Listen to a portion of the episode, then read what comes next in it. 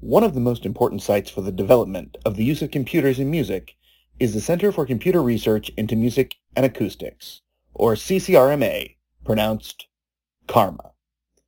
Founded as a part of Stanford's Artificial Intelligence Laboratory, it has been the site for groundbreaking research and development to the use of computers in music, in audiology, and in acoustics.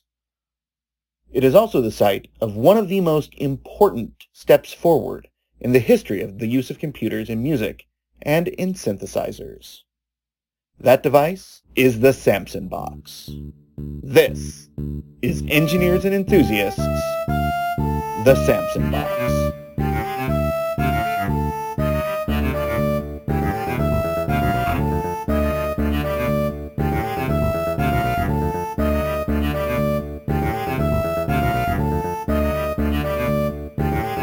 Officially, the Samson box was the Systems Concept Digital Synthesizer. The introductory materials for the system stated, the Systems Concept Digital Synthesizer is a computer-driven real-time device which creates signals such as represent the sounds of music and speech. It eliminates the former problems of analog synthesizers, such as drift, poor tracking between units, inaccuracy, and inflexibility. It adds the benefits of control from general-purpose computers, with which sound can be composed, edited, and remembered or recalled in real time, or at any slower rate, and it matches the computer in rapid flexibility. Here are some excerpts from my 2018 talk with early user Gareth Loy. The Samson box itself, can you sort of give us a physical idea of what it was? Oh, sure. Uh, big green refrigerator box. Uh, pretty much characterizes it. Uh, mm-hmm. no buttons, no knobs, no switches, no dials, no lights. Um, just a cord leading out through the uh, fake floor at the bottom, going over to the uh, the PDP-6, and the mm-hmm. PDP-6 connected to the PDP-10. And so uh, you'd run an application on the 10, which would load a program on the 6, and the 6 would uh, access data through a, a, DMA that we wired up and installed. Mm-hmm. Um, I remember that was a fun day. Uh, uh, like wire wrap guns and six packs of beer. that sounds like the old days. and now here's the really cool thing. When we were done, we plugged it in and it worked, despite the beer. Oh, there you go. yeah, and uh, so at at that point, who was around? Like, were people chomping at the bit to get at the Samson box, or was it sort of a mystery? It was pretty much a mystery. Um, the reason I had the inside edge on it was because actually of, of my background as a, a, a live improvising, performing electronic musician. Mm-hmm. Um, I got to Stanford and I realized the you could spend literally 24 hours to compute a second of sound depending upon what was going to happen in that one second of sound and what mm-hmm. else was going on in the lab that also needed the time sharing cycles. Yeah. Um, and it was kind of killing me aesthetically because I had this improvisational style. I'd done lots of work, uh, even in electroacoustic studios. You're still, you're, it's like it's it's a dynamic process because it was in the analog days. Mm-hmm. So I was kind of uh, trying to figure out, okay, what's my way forward here? Um, and I heard that the Samson box had been ordered. Mm-hmm. Um, and so I went to Andy Moorer. I said, look, I understand this is a device to do massive calculation of audio in, in real time. Um, explain it to me, and I will write down what you say, and that will be the vehicle through which Everybody else will figure out what it is. Mm-hmm. And meanwhile, I'll understand what it can do and be able to use it myself. And then he said, great, let's start right now. So he started, he got out his chalk and wrote on a, um, it was a blackboard, an actual mm-hmm. blackboard, um, you know, the diagrams and arrows. And we, there, uh, Pete had created this crib sheet for the instruction set architecture of the Samson box mm-hmm. that was really just a crib sheet. Uh, I don't know if you've seen it, but it's no, it's it's unbelievably inscrutable. Um, and so we went through it in, in, in, great detail, and I figured out, okay, here's the oscillators, and here's the modifiers, and mm-hmm. here's the sum memory that uh, connects the two of them together, and then here's how you get sound out of it. and here's the command architecture for uh, you know, the, the data that you have to feed to it, and here's the conditions under which you have to feed data to it. And here's how you wait while a calculation unfolds with this particular instruction and so forth and so on. Um, and I was also um, massively learning programming uh, at that point. And so I teamed up with Andy, and um, he and I uh, and a couple of other folks um, basically wrote a set of library functions and control functions and applications to run on the PDP-10 mm-hmm. to control the SIX through the uh, the DMA to fetch audio and fetch um, these uh, machine instructions for the Samson box and to mm-hmm. stream it all to the box. And my contribution was the compiler. So. Oh, wow the, the, the top level. Okay, mm-hmm. so there's many levels underneath. Yeah. So the application to actually run on the 10 to control the 6 to control the Samson box, Andy wrote. Mm-hmm. Um, other people com- uh, provided uh, low-level libraries of, of uh, ways of uh, claiming resources in the Samson box so that you could organize, you know, what's available and what isn't uh, on a moment-by-moment basis. And the piece that I wrote uh, at the top would take a score in traditional Music 5 notation, mm-hmm. um, parse it into you know a series of instructions that would be uh, executed in the box, and I used the um, uh, lightweight process discipline of the SAIL language mm-hmm. to implement um, multiple processes, one per note statement in the Music 5 score, that uh, every time, for, for every statement, it would sprout uh, an instance of uh, a class of the instrument that you had named and top mm-hmm. populate it with the parameters that you had provided and kick it off and get it to start and it would uh, execute and synchronize itself uh, through a scheduler with all the other processes that were executing to create a linear stream of, of commands that were interleaved appropriately so that they were all in time order. Mm-hmm. So you'd end up with this big file, and then you'd use the application that Andy Moorer to shove the file over to the Samson box, which would uh, digest it uh, at its mm-hmm. characteristic rate uh, for real-time operation. So um, at that point, it was necessary for me to switch gears and actually write a piece of music because my degree was in composition, and they were mm-hmm. not going to let me out just on the basis of having written a computer program.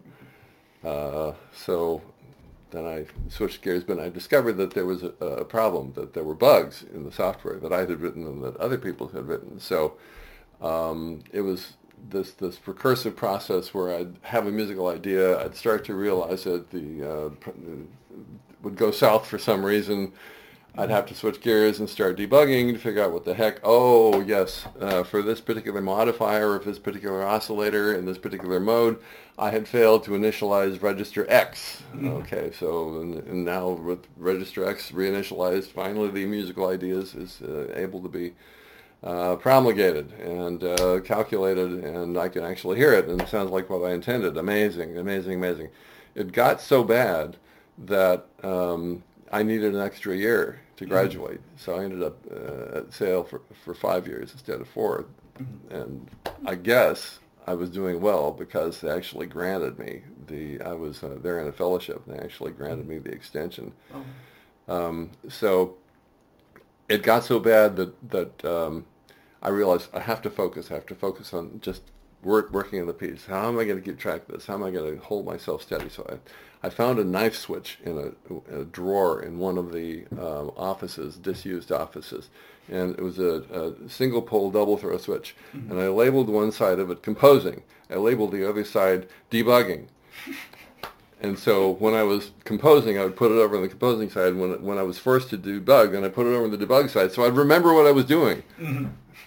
Um, and I got the piece out, and it was very successful. It actually won, won an international prize. Oh, nice. And uh, it was on the strength of that that uh, I got this job at UCSD and life went on. Mm-hmm. um, now, one of the things about the Samson box that I've never quite got my head around is how much work was done strictly for the internal versus the external. How much was actually created for wide-scale performance as opposed to experimentation with what was possible with oh. the box? Um, well, I would say it was largely for uh, music generation. Mm-hmm. Um, there was a point um, where, um, oh, what's his name? Having a senior moment here. Roger Shepard, there we are. Roger Shepard came uh, up wanting to uh, be able to experiment with uh, these new uh, psychoacoustic illusions that he had created called the Shepard tones. Oh yeah, yeah. Okay, that's why. Yeah.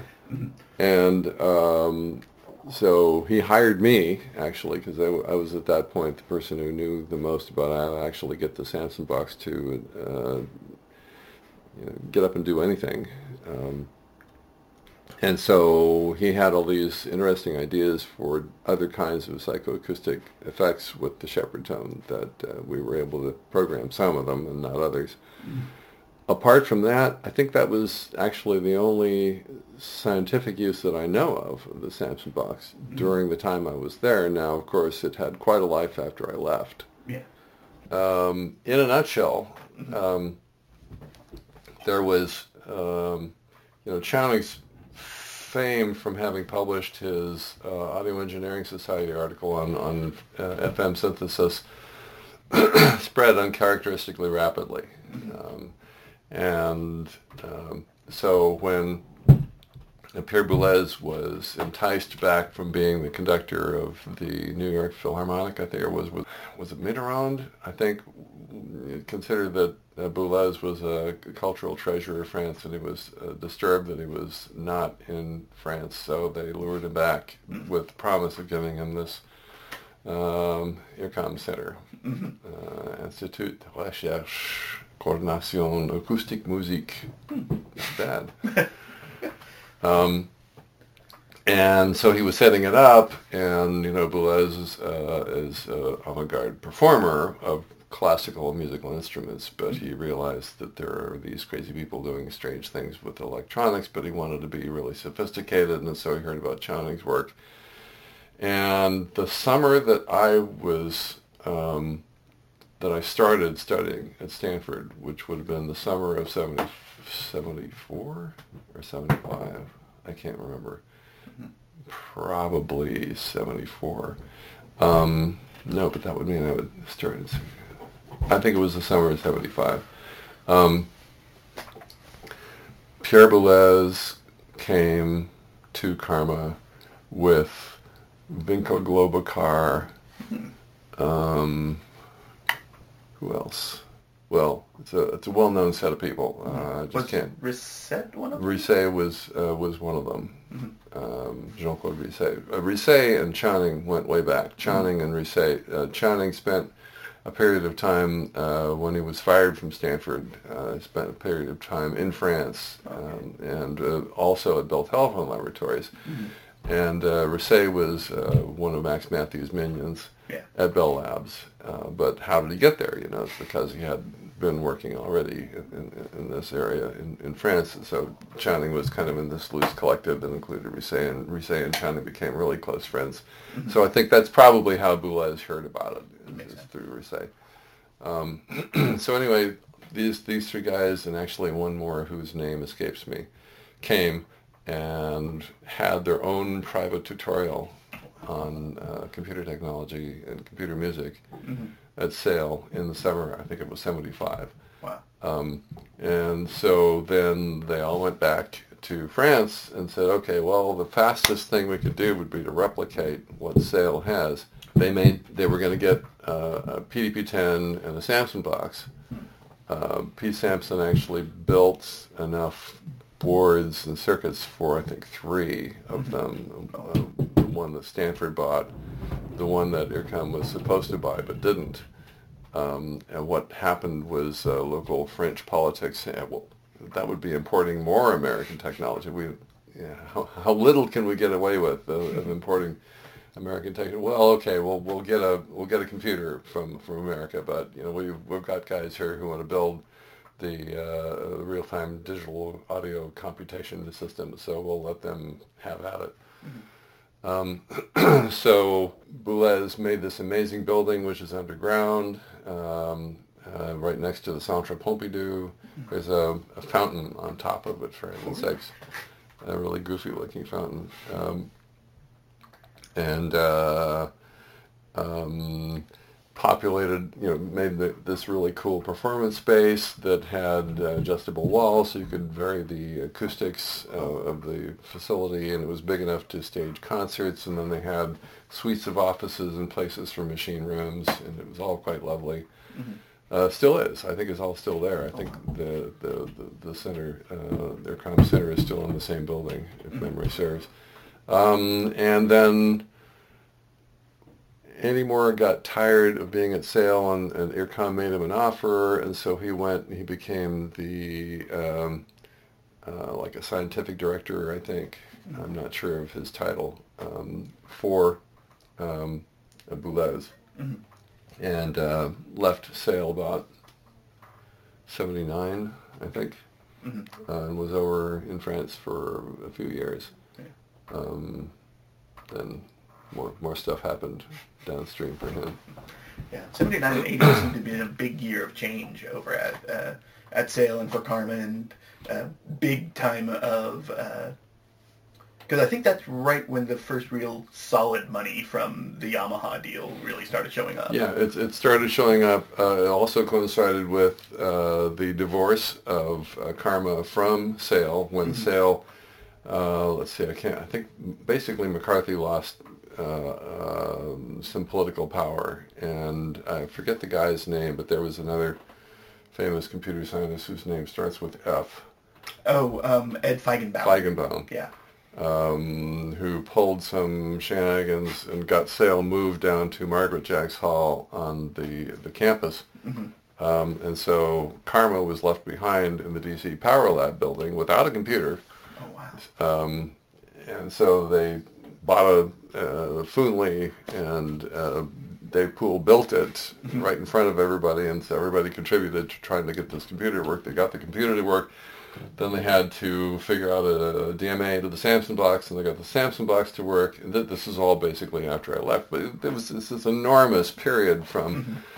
uh, just right after this golden age that I was there. You know, like basically from 1980 to 1984 four or five when they had nothing really. Yeah.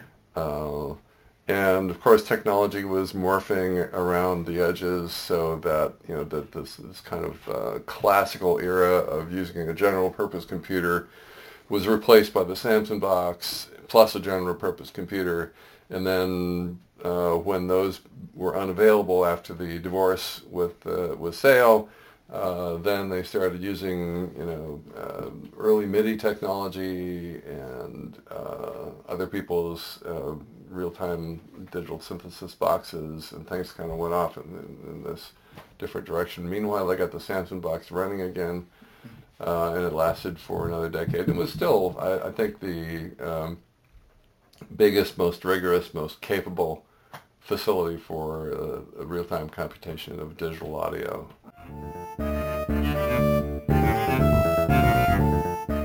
As Loy mentioned, the Samson box physically looked much like a green refrigerator. It was over six feet tall, weighed several hundred pounds, and used three distinct module types. 256 generator modules for tone generation, 128 modifier modules, and 32 delay units which acted as memory and storage for the system. These could be combined in multiple different ways, which would allow the flexibility to compose different types of music. I also talked with current Karma director Chris Chafe in 2019 about his early use of the Samson box. Uh, Gareth, at the time, had been um, uh, eagerly awaiting the you know the the, the, the, basically flipping the switch on the Samson box, which mm-hmm. was I, I, guess we'll talk about a bit. Oh yeah, yeah. Um, and he had prepared you know the software, the hardware connections, and so on, and so we uh, were up and running. I guess just before I got here, I, I, you know, Gareth had had things uh, in, in, in a fashion where neophytes like myself could could start to. Um, you know, get get some decent stuff out of a machine that calculated in real time. It was, you know, amazing for 1978. Uh, daunting because, uh, you know, here's here's this, uh, you know, behemoth with, if you open the back, you know, spaghetti wires, which, uh, I, you know, at the time, I you know I, I was only beginning to appreciate what all that represented and how unique it was, right? Mm-hmm. So um, from from the point of view of a composer who was you know starting their first experiments, I I was kind of lucky because I skipped the non-Samson box stage where you know things took ten times longer to turn around. Um, so uh, you know, so I, th- I, think there were two things to it. One was that you know that that that turnaround loop, you know, of trying out your ideas was um, significantly faster and allowed for better experimentation, you know, more facile experimentation. The other was that we only had one of them and everybody was listening to everybody's output. Yeah. and that was huge. Yeah, it was a it was a, a, a, wonderfully daunting for you know those of us trying out the first things. But we, we you know had what I would consider just just a you know a culture of open source. You know where you know you'd hear stuff say how the heck did you do that, and uh, you learn from each other and shared a lot. So there's um, you know there are some trademark kinds of, you know, like sounds and approaches to organizing them that I think came out of the, you know, that culture at the, at the time, but there wasn't a limitation in any way. I think, you know, we, uh, we saw kinds of music going off in all directions. You know, computer's not going to tell you what that is, right? Yeah. So, uh, so people with a lot of, a lot of varied backgrounds coming into the mix. There was a uh, summer workshop series I, you know, as far as I know, started around 1969, so it was already uh, almost 10 years um,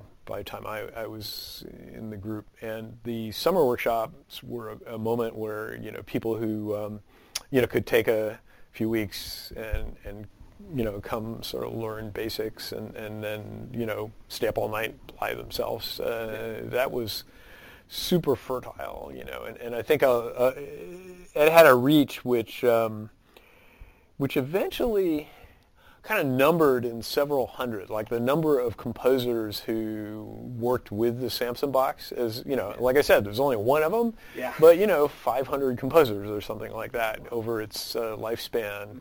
And that's, that, you know, I mean, talking 1978, you know, 80s, uh, that's significant. That, that, that, that was, that was a uh, kind of a yeah, it was a locus of, of uh, invention, I think, and and all made possible, I think, by uh, just the, the vibe you know the community had and and the technical wherewithal, you know, to pull off something like that. Mm-hmm. So and and uh, and great support from the university. I mean, I got to say that you know without you know people taking a kind of leap of faith on on you know this motley crew, it would you know, it wouldn't wouldn't have gelled the way it did, you know. And but uh, so you had, when you got in, they it was still the PDP 10, PDP 6, and the Samson box all together. Correct. Uh, so how did you how did you deal with that sort of workflow?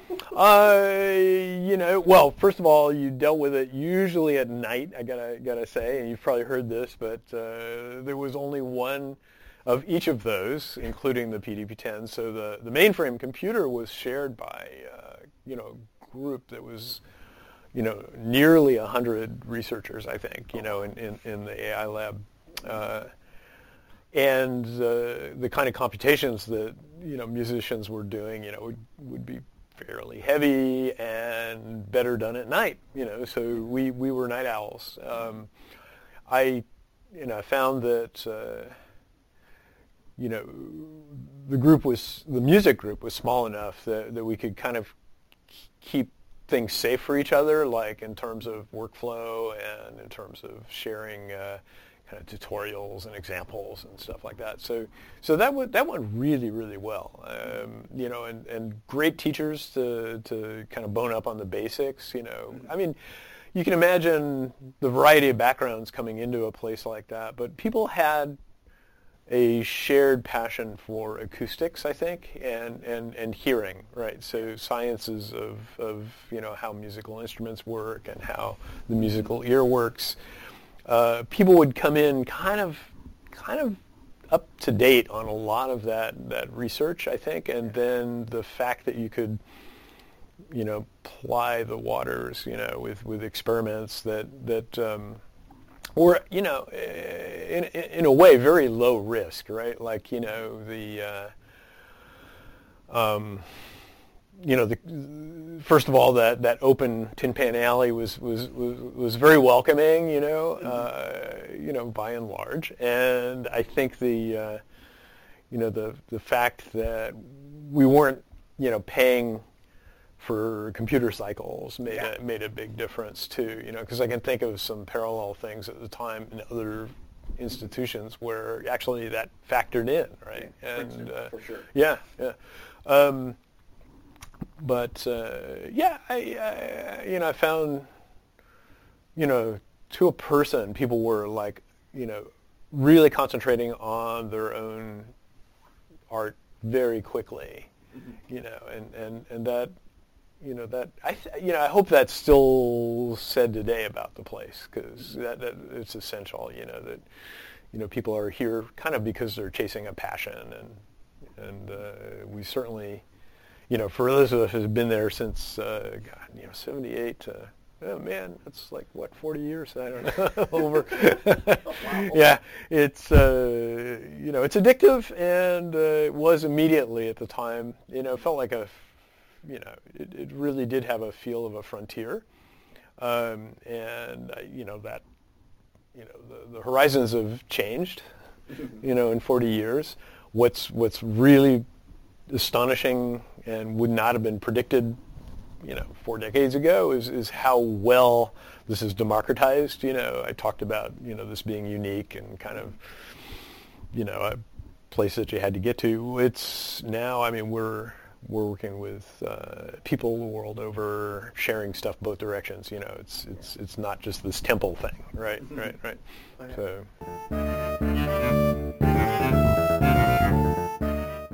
The Samson box continued operating until about 1990. I asked Bill Schottstedt about it in an email in 2018. We could not afford either the Samson box maintenance or the Foonly unrelated CDC disk drive maintenance. So we decided to move to the next, which had Music Kit, written by Karmaites David Jaffe and Julius Smith. The next was 68040 based, and maybe several hundred times slower than the box. I found it impossible to use for composition. Eventually we moved to PCs, and by now, of course, a standard PC is probably 10 to 100 times as fast as the box. I was the last user of the box, and got to ceremonially turn it off. Actually, I threw the power switch on the Foonly. That was in 1990, I think. In the chaos of the move to the Knoll, the box ended up in France. I wish we had kept it here at Karma. The Samson box was retired and moved to the Musée de la Musique, a part of Cité de la Musique in Paris, where it lives today alongside centuries-old clavichords, harps, viols, and other instruments, as well as significant musical computers like Peter Xenakis' UPIC and the French 4X music computer. The machine that defined so much of the early history of Karma now resides in Paris, but perhaps its real legacy is the music it left behind. David Jaffe's Silicon Valley Hoedown, Gareth Loy created Nekyia using the Samson box, Chowning's Turenas, Janice Mattox's Dragon's View, Jonathan Berger's A Pocketful of Posy, which won the Bourges Prize in 1983, and a dozen or more works by Schottstedt, including dinosaur music. Gareth Loy details hundreds of musical compositions in his Computer Music Journal article, which we'll link in the show notes. The Samson box was Karma's workhorse for more than a decade, and its impact is still being felt today at Karma. Hopefully, the Samson box can come back home at some point. Thanks for listening to Engineers and Enthusiasts. It was a bit of a longer break than I had hoped, but we'll be back, I promise. We're going to move on from music onto static visual art, beginning with as always, Bell Laboratories. So I hope you'll stay tuned.